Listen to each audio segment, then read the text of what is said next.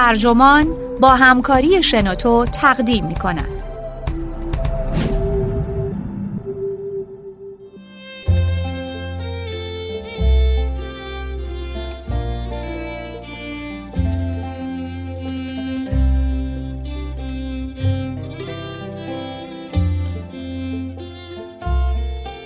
چرا خدازاری؟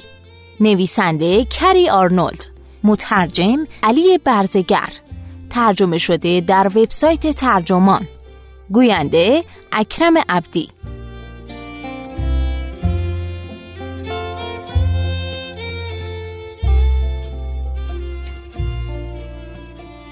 درباره خودزنی و خودآزاری عموما دو تصویر کاملا متضاد وجود داره.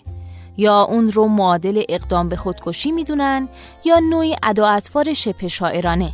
افسردگی، استراب، بیاشتهایی روانی، حتی اقدام به خودکشی تمام اینها بی نهایت توضیح پذیرتر به نظر می رسند تا زخمی کردن بدن. هنوز دلایل اصلی خدازاری چندان روشن نیست اما عصر جدیدی از پژوهش ها در روانشناسی و عصب پژوهی تصویری غنیتر از علل این موضوع به دست میده.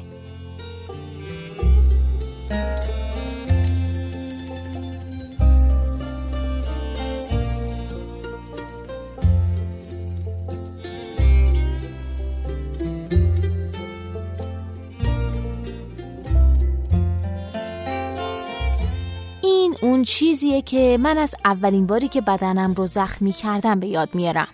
دیوونه بودم. به عنوان نویسنده آرزومندم که بتونم منظورم رو به نحوی عدیبانه تر بیان کنم. به عنوان مثال زخمها راهی در میان پوست من ایجاد کردن تا احساسات بتوانند بگریزند. یا شاید من از زخم استفاده کردم تا درد عاطفی را به درد جسمانی تبدیل کنم.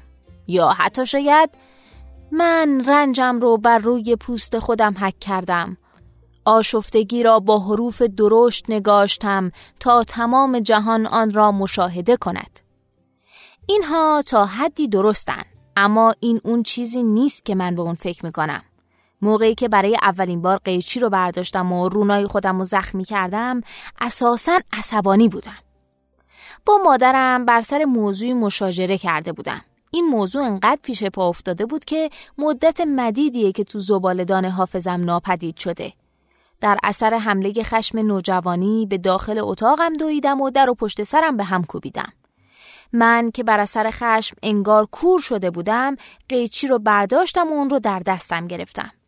چیز بعدی که از اون آگاه شدم این بود که به مرواریدهای کوچیک خون بر روی پام خیره شده بودم. ابر تیره خشم کنار رفته بود. با احساس شرمساری به وضعیت خودم سر و سامون دادم. قیچی قدیمی بود و تیغه های اون کند بود. بنابراین کمترین آسیب جسمانی رو به خودم زده بودم. نه اون موقع می‌تونستم و نه حالا می‌تونم توضیح بدم که چه بر سر من اومده بود. با خودم عهد کردم که دیگه هرگز این کارو تکرار نکنم. دو هفته بعد این عهد و زیر پا گذاشتم. در طول سالیان تلاش کردم تا خود آزاری رو به درمانگران خودم، والدینم، دوستام و اخیرا به شوهرم توضیح بدم. همه پرسشی شکوه آمیز دارن. چرا؟ و غالبا در جواب صرفا شانه هامو بالا میندازم و زیر لب میگم نمی‌دونم. به اونا نمیگم که منم همین پرسش رو از خودم دارم. من از انجام این کار لذت نمی‌برم و زخم ها رو هم دوست ندارم. این کاری شرماور و خجالت پاره. من جدا می‌خواستم از این کار دست بکشم اما یه چیز مانع شد. بعد از اون که خودم رو زخمی می‌کردم احساس می‌کردم که حالم بهتره.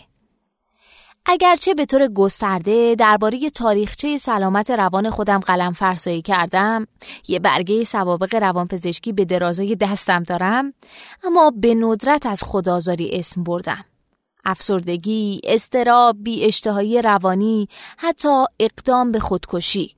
تمام اینها بی نهایت توضیح پذیرتر به نظر می رسن تا زخمی کردن مکرر خودم با تیغ. من در شرمساری خودم یا کشمکش هام تنها نیستم. طبق پژوهشی در سال 2006 که در نشریه پدیاتریکس منتشر شد به طور تقریبی یک نفر از بین هر پنج دانشجو به عمد حداقل یک بار خدازاری کرده حدوداً 6 درصد از جوانان به طور مکرر خدازاری می کنند. مرگ مستقیم بر اثر خدازاری نسبتا نادره اما حتی آسیب زدن به خود به صورت گاه و بیگاه به طور چشمگیری خطر اقدام به خودکشی و خودکشی های انجام یافته را افزایش میده. هنوز روشن نیست که چرا خیلی از ما مدام دکمه خودنابودی رو فشار میدیم. اما عصر جدیدی از پژوهش‌ها در روانشناسی و عصب پژوهی تصویری غنیتر از این موضوع به ما میده که چرا برای برخی از ما بدحالی به معنای خوشحالیه. خون نیروی قدرتمنده. ما از پیوندهای خونی حرف می‌زنیم و از زمینهایی که به واسطه خون تقدس پیدا کردن. ما خون میریزیم تا بیماران رو درمان کنیم و خدایان رو خوشنود کنیم. مناقشات دیرین بین گروههایی از مردم به دشمنی های خونی بدل میشه. خون و آسیب هایی که برای کسب اون تحمل میشه از دیرباز نماد جنگ و دین بوده.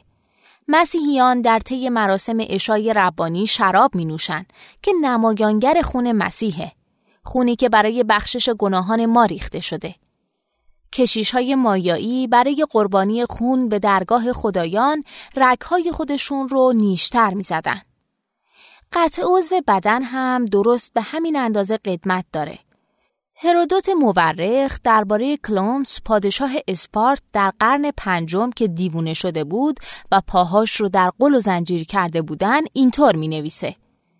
همونطور که او آنجا در میان قل و زنجیر بر روی زمین دراز کشیده بود متوجه شد که تمام نگهبانان به جز یکی او را ترک کردند.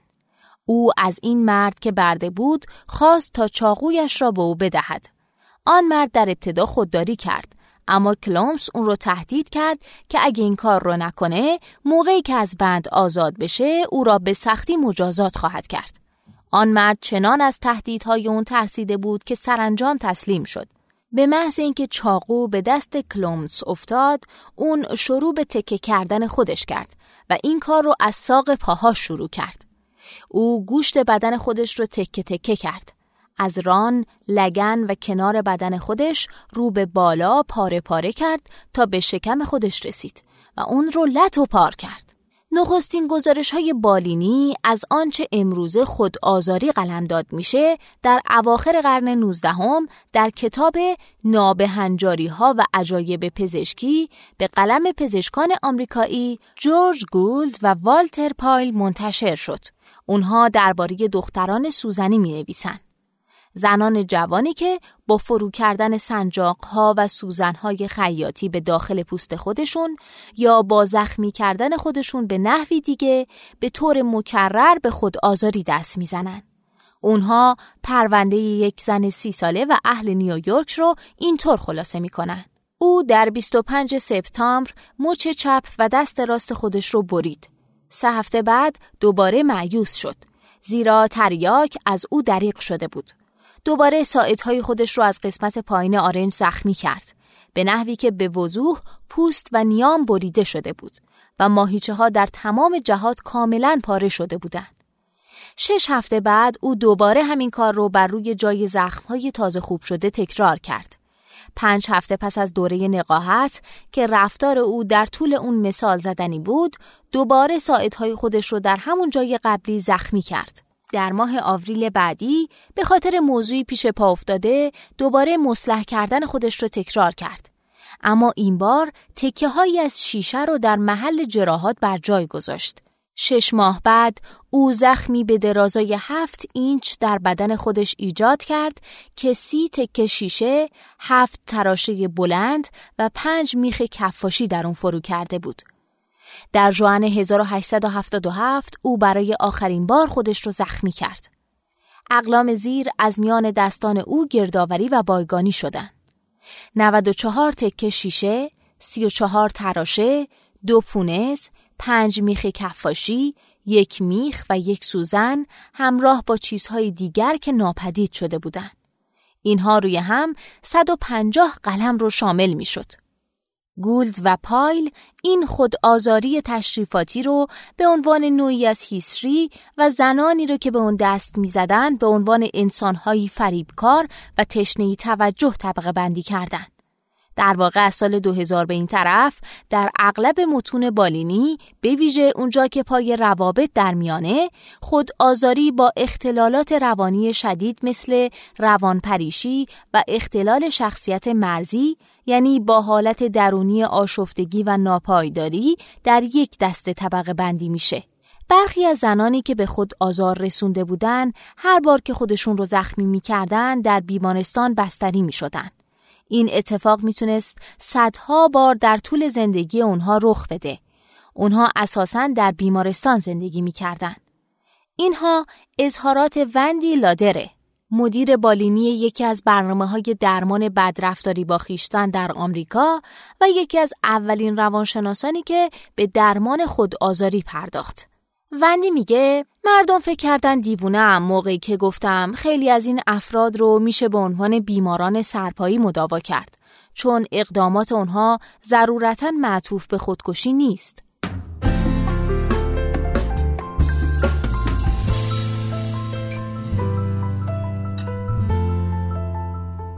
وندی لادر اولین بار در اوایل دهه 80 شروع به مطالعه و درمان خودآزاری کرد. این بعد از اون بود که همکارش کارن کنتریو در موقع درمان سرپایی بیماران مبتلا به سوء مصرف مواد شواهدی از خودآزاری بیشتر و بیشتر زنان مشاهده کرد. هیچ کدوم از این زنان دارای علائم روانپریشی یا اختلالات شخصیت نبودند و هیچ کدومم به قصد خودکشی خودشون رو زخمی نمی‌کردن یا نمی سوزوندن. کونتریو معتقد بود که او تنها در حال مشاهده نوک کوه یخه بنابراین در سال 1984 در روزنامه شیکاگو تریبون آگهی منتشر کرد و از افرادی که بدون قصد خودکشی به طور مرتب دست به خود آزاری می درخواست کرد که خودشون رو به اون معرفی کنند. نامه ها از هر طرف می رسید. مردم به ناگهان شروع به صحبت درباره خدازاری کردند. ظهور این موضوع به عنوان پدیده‌ای در فرهنگ عامه باعث شد در برنامه تلویزیونی به مجریگری فیل داناهیو در سال 1985 چندین زن حضور پیدا کنند که مرتکب خود آزاری شده بودند. در سال 1986 لادر و کنتریو مرکزی رو بنیان گذاشتند که به SAFE Alternatives جایگزین ها خاتمه نهایی خود آزاری تبدیل شد. یعنی نخستین مرکز اقامتی در جهان به طور ویژه برای درمان زنانی که مرتکب خود آزاری شدند. مرکزی که حالا در خارج از شهر سن لوئیس قرار داره. روانشناسان به طور کلی بر این باور بودند که لادر و کنتریو صرفاً زیر مجموعه نادری از کل جمعیت رو مشاهده می کنن و اینکه روان این زنان درست به اندازه بدنهاشون به نحوی ناامیدانه زخمیه. لادر این رو قبول نداشت. او به من اینطور گفت. اونها جوانانی شگفتانگیز، فهیم، باهوش و بسیار با آتیه بودند. تنها مشکل این بود که سرمایه وجود اونها به واسطه افکار خود آزارانه هدر رفته بود. دیگران تردید داشتند اما لادر همچنین معتقد بود که خود آزاری بسیار رایجتر از اون چیزیه که ما فکر می‌کنیم. سرانجام نانسی هیس روانشناس دانشگاه مکگیل در کانادا و دانشجوی دکتراش شانا راس در سال 2002 این ادعا رو اثبات کردند. راس موقع خدمت در دبیرستانی محلی به طور مرتب با نوجوانانی صحبت می کرد که درباره خودآزاری خودشون یا دوستانشون ابراز نگرانی می کردن. موقعی که او ابراز داشت می‌خواد این موضوع رو کانون رساله دکترای خودش قرار بده هیس تلاش کرد اون رو از این کار باز داره هیس به من گفت بهش گفتم که هرگز تعداد کافی از افراد خودآزار رو پیدا نمی‌کنه اون هم به نحوی که بتونه داده های لازم برای رساله خودش رو گردآوری کنه. اما سرانجام موافقت کردم که اون تلاش خودش رو در این زمینه انجام بده. نتایج اولیه راست نشون داد که بیش از یک نفر از هر پنج جوون حداقل یک بار خود آزاری کردند. این موضوع اونقدر هیس و بقیه اعضای هیئت داوری رساله رو متعجب کرد که اونها فکر کردن دانش آموزان دبیرستانی مسئله رو بد فهمیدن. بنابراین راس کار خودش رو از نو آغاز کرد و با کسانی که گزارش خود آزاری داده بودند مصاحبه های عمیق انجام داد و تمام نتایجی رو که دارای کوچکترین نشانی از ناسازگاری بودن کنار گذاشت. درصدها کاهش پیدا کرد اما راس هنوز هم با رقمی حیرت آور از نوجوانانی روبرو بود که گزارش خودآزاری داده بودند یعنی 13 و 9 دهم درصد مدت کوتاهی بعد از انتشار تحقیق هیس و راس در نشریه Journal of Youth and Adolescence جانیس ویتلاک استاد روانشناسی در دانشگاه کرنل پژوهشی رو درباره خودآزاری در بین 5000 دانشجو در چندین دانشگاه Ivy League منتشر کرد. نتایج او به طور مشابه نشانگر تعداد بالایی از جوانانی بود که خودآزاری کرده بودند. 20 درصد از زنان و 14 درصد از مردان گفته بودند که حداقل یک بار خود آزاری کردند. ویتلاک به من گفت غرق حیرت شده بودم. تمام محققین به نرخهای واقعا بالایی می رسیدن. به نظر می رسید این موضوع از ناکجا سرچشمه می گیره. اهمیت این دو پژوهش تنها در استخراج نرخهای بالای خودآزاری نبود بلکه در این بود که این افراد متعلق به جماعتی معمولی از مردم بودند و افرادی نبودند که به خاطر مشکلات روانی در بیمارستان بستری شده باشند اونها افرادی بودند که شما در کلاس درس کنارشون می نشستید و در مغازه خاروبار فروشی در یک صف کنار اونها می ایستادید. تمام این یافته ها به این معنا بود که خود آزاری باید از نو تعریف بشه. در سال 2006 گروه کوچکی از دانشمندان در نخستین نشست انجمن جهانی مطالعه خود آزاری یا به اختصار ISSS درست همین کار رو انجام دادن. هیس به من گفت ما یه شب سر شام و نوشیدنی درباره تعریف خود آزاری بحث کردیم. پیشخدمت بیچاره مجبور بود به هولناکترین صحبتهای سر شام در تمام عمرش گوش بده. ما از همدیگه چیزای نظیر این میپرسیدیم. بنابراین اگه در آوردن کره چشم خدازاری محسوب میشه درباره نوشیدن ماده سفید کننده چی باید گفت؟ تعریفی که اونها ارائه کردن هنوز معتبره. خودآزاری غیر خودکشانه عبارت است از تخریب خودخواسته و عمدی بافت بدن بدون قصد خودکشی و نه برای اهداف مجاز اجتماعی مثل سوراخکاری بدن یا تتو. مطالعات همهگیر شناختی نشون میده در حالی که تا حدود یک سوم از تمام نوجوانان حداقل یک بار عمدن خود آزاری کردن کمتر از یک نفر در بین هر ده نوجوان و جوان به طور مکرر دست به این کار زدن. علاوه بر این اگرچه بسیاری از روایت های فرهنگ عامه گزارش میدن که خودآزاری امری زنانه است، مطالعات نشون میده که مردان و زنان تقریبا با نسبت های برابر خودآزاری می‌کنن. گروه افراد خودآزار گروهی ناهمگونه. بسیاری از اونها با افسردگی، استراب و اختلالات غذایی دست به گریبان هستند. رفتار برخی با معیارهای اختلال شخصیت مرزی منطبقه در حالی که بعضی دیگه دارای اختلالات طیف اوتیسم هستند یا برخی مثل من دارای اختلالات استراب وابسته هستند. این گروه آخر بیشترین وقت رو صرف اندیشیدن به خودآزاری قبل از اقدام به اون می‌کنن و دارای بالاترین ریسک خودکشی هستند.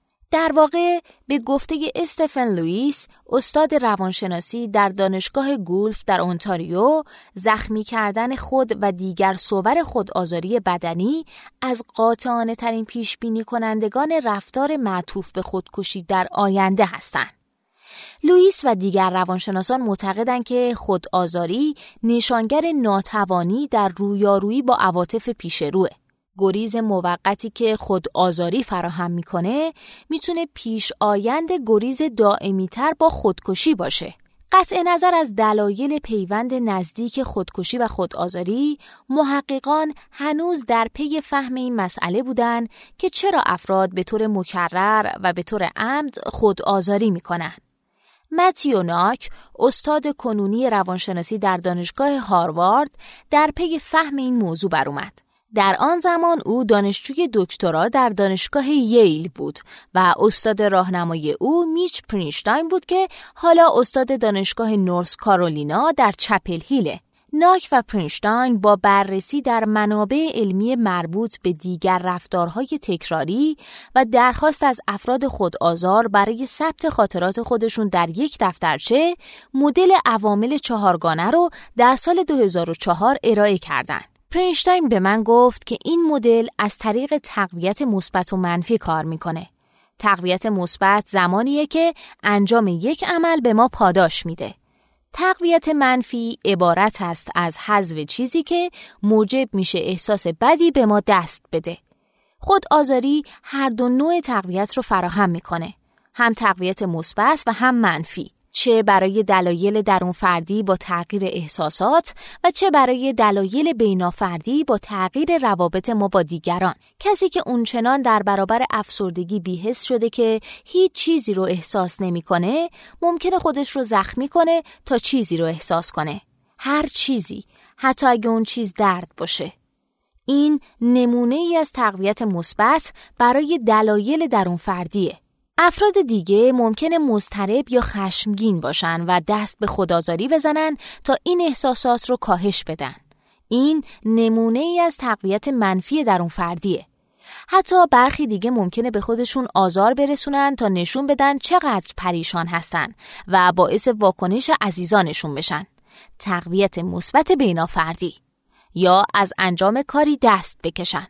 تقویت منفی بینافردی دلایل افراد برای خودآزاری هر بار می‌تونه متفاوت و شامل انگیزه های گوناگون باشه. اما برخی از این دلایل از دیگر دلایل رایجتر هستند. پرینشتاین میگه به طور قطع رایجترین دلیلی که افراد برای خودآزاری بیان می‌کردن رهایی از حال بسیار بدی بود که گریبانگیر اونها بود. من می‌تونم درستی این امر رو درک کنم. احساسات شدید و منفی که نمی‌دونستم چطور با اونها کنار بیام همیشه قبل از وقوع خود آزاری گریبانگیر من بود. گاهی هدفم این بود که احساس بهتری داشته باشم. در دیگر موارد اشتیاق به کاهش شدت احساساتی مثل خشم یا استراب با میل به مجازات خودم آمیخته شده بود. من سزاوار آزار بودم. من سزاوار احساس درد بودم و اینکه بر روی بدنم زخم داشته باشم تا جهان بدون فردی وحشتناک هستم. با وجود این همه افراد ابراز نمی کنن که در حال خود آزاری احساس درد می کنن. بخش چشمگیری از افراد خود آزار ابراز می کنن که کارهای اونها به درد فوری منجر نمیشه. تمام این مسائل باعث شد جوزف فرانکلین که دکترای خودش رو تحت راهنمایی پرینشتاین دریافت کرد و حالا دانشجوی پسا دکترا در آزمایشگاه ناک هستش این پرسش رو مطرح کنه که آیا تفاوتها در ادراک درد می‌تونه در خود آزاری نقش داشته باشه یا خیر. او 25 نفر رو که به طور مکرر خود آزاری کرده بودند به آزمایشگاه آورد و از اونها خواست دستان خودشون رو در داخل آب یخ بذارن.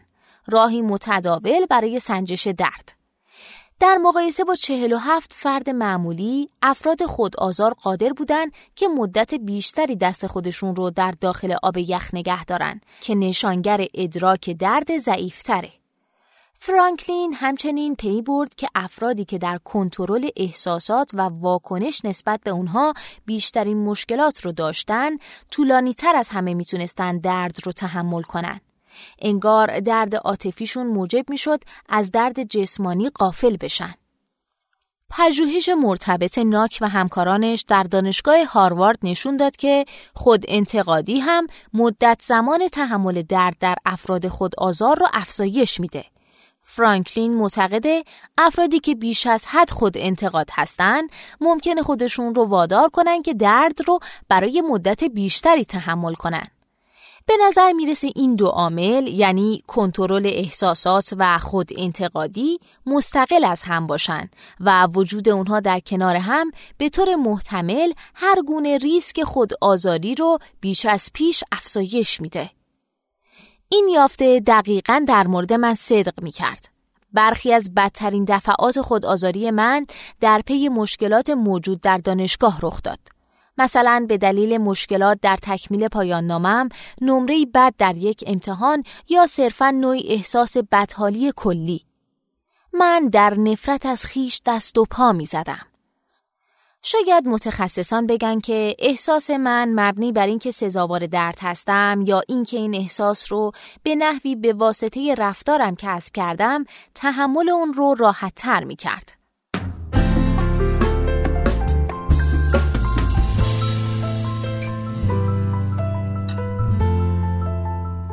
عوامل بازدارنده از خودآزاری مسئله ای بود که ذهن فرانکلین و دیگر محققان رو درگیر خودش کرده بود. فرانکلین میگه اگه همه ما با سکون درد حال بسیار بهتری پیدا می کنیم، پرسشی که مطرح میشه این نیست که چرا افراد بسیار زیادی خود آزاری می‌کنن، بلکه اینه که چرا افراد بسیار اندکی این کار را انجام میدن. اما آزمایش های منتشر نشده اخیرا نشون میده که بیشتر مردم نسبت به زخمی کردن بدن خودشون انزجار شدید دارن. موقعی که اونها تصاویر آزار بدنی رو می‌بینن روی خودشون رو برمیگردونن و این عمیقا براشون ناخوشاینده. اما این موضوع در مورد خود آزارها صدق نمی‌کنه. موقعی که این افراد به چنین تصاویری نگاه می‌کنن نرم افزار ردیا به چشم نشون میده که اونها جذب این تصاویر میشن که احتمالا این عاملی چشمگیر در حفظ و تداوم این اختلاله با وجود این افرادی مثل من که خودشون رو زخمی می‌کنن برای غلبه بر درد جسمانی خودآزاری نمی‌کنن ما برای غلبه بر درد عاطفی خودآزاری می‌کنیم عصب پژوهی در حال نشان دادن چگونگی در همتنیدگی این دو عامله. موقعی که شریک عشقی تردمون می‌کنه دل شکسته میشیم.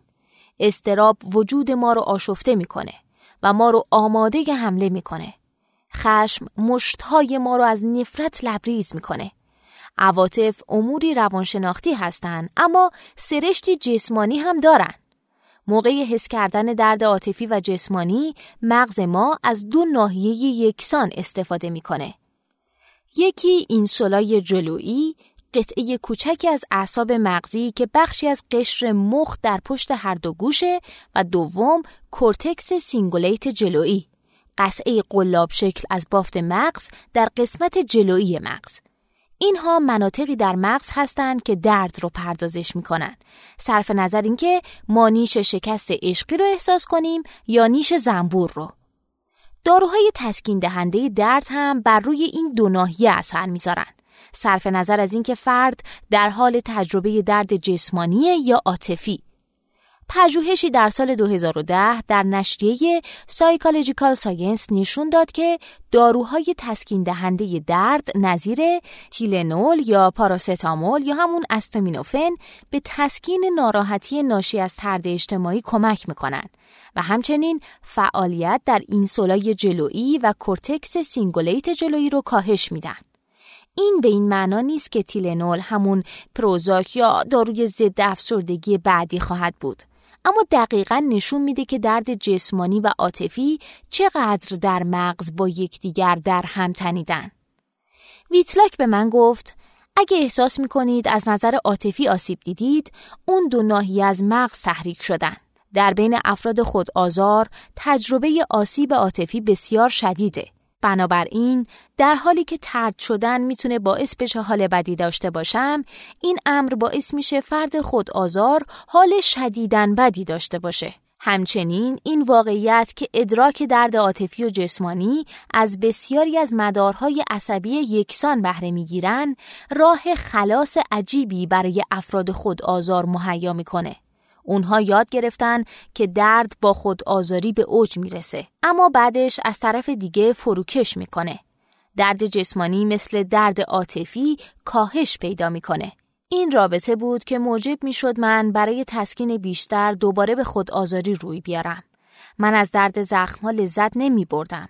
اما زمانی که درد جسمانی شروع به فرو نشستن می کرد، بخشی از اندوه عاطفی من را هم با خودش می برد. خود آزاری من نه تنها به هیچ وجه جست های شبه شاعرانه یک نویسنده بالقوه نبود بلکه در واقع علامت اختلال ارتباط بین insula ی جلویی و کورتکس cingulate جلویی من بود. مشکل این بود که شرمساری زخمی کردن خود، آگاهی از اینکه اثر این زخمها برای همیشه بر روی پوست من باقی خواهد ماند و بالاخره ترس از اینکه کسی به راز من پی ببرد بدان معنا بود که هر آرامشی کوتاه مدت خواهد بود. خیلی زود احساس بدتری از قبل پیدا می کردم که من رو در معرض تکرار دوره های درد روانی قرار می‌داد و در پی اون حتی خود آزاری بیشتر. به جوانان خودآزار توجه بسیار زیادی شده. اما چه بر سر اونهایی میاد که در طول زمان خود آزاری می‌کنن؟ هیچ کس واقعا نمی‌دونه. راه های درمان خیلی کمه.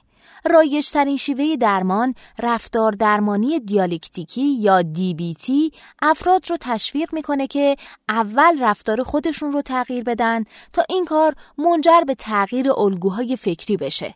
در کانون دیبیتی این باور بوداییگونه قرار داره که هر فردی در حال انجام بهترین کاریه که از دستش برمیاد و تلاش می‌کنه کار بهتر رو انجام بده.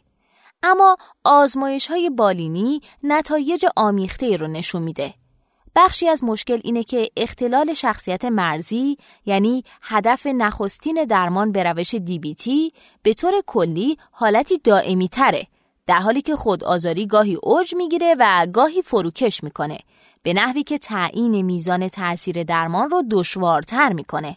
ویتلاک به من گفت این امر برای والدین و عزیزان فرد واقعا دیوانه کننده است چون اونها فکر می‌کنن که اون فرد خطر و بحران رو پشت سر گذاشته یا از این کار دست کشیده سپس چیزی رخ میده و کل ماجرا دوباره از نو آغاز میشه. آخرین باری که خودم رو زخمی کردم به چندین سال قبل برمیکرده. مقاومت در برابر تمایلات به خود آزاری به تدریج برام راحت تر میشه. اما موقعی که تحت استرس شدیدم اندیشه های خود آزاری دوباره برمیگردن. من یاد گرفتم که خودم رو از این اندیشه ها دور نگه دارم و اونها رو اظهار نظرهای بی ترین بخش مغزم تلقی کنم. نه نصایح عینی منبعی موثق. تکنیک های مشابه برای درمان اختلالات استراب مورد استفاده قرار گرفتن مثل اختلال وسواس فکری عملی که منم به اون مبتلا هستم در واقع این درمان ها کمک کردن مغز من به نحوی سامان پیدا کنه که بتونه با الگوی سالمتر کار کنه. با گذروندن دوره های درمانی زیاد یاد گرفتم که احساسات گذرا هستن و من می‌تونم به نحوی با آنها مقابله کنم که منجر به شرمساری، خجالت و زخمی شدنم نشه. فشار ندادن دکمه خودویرانی کاری دشواره به ویژه موقعی که می‌دونم لحظاتی کوتاه از آرامش مطلوب رو برام به ارمغان میاره. زیستن در کنار این تمایلات و تسلیم نشدن در برابر اونها کار دشواریه. اما در نهایت خود آزاری صرفاً به یکی از گزینه های موجود در زرادخانه در دسترس من تبدیل شده. خون من درون من باقی میمونه و پوستم هم سالم میمونه. زخمهای من رو به بهبودی می روند.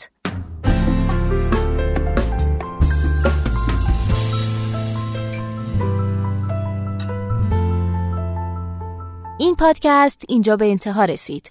ممنونم که با من همراه بودید. اگر شما هم ایده ای دارید که فکر می‌کنید می‌تونه برای بقیه جالب باشه، اون رو در قالب یه فایل صوتی با دیگر دوستانتون در سایت شنوتو به اشتراک بگذارید. ممنونم.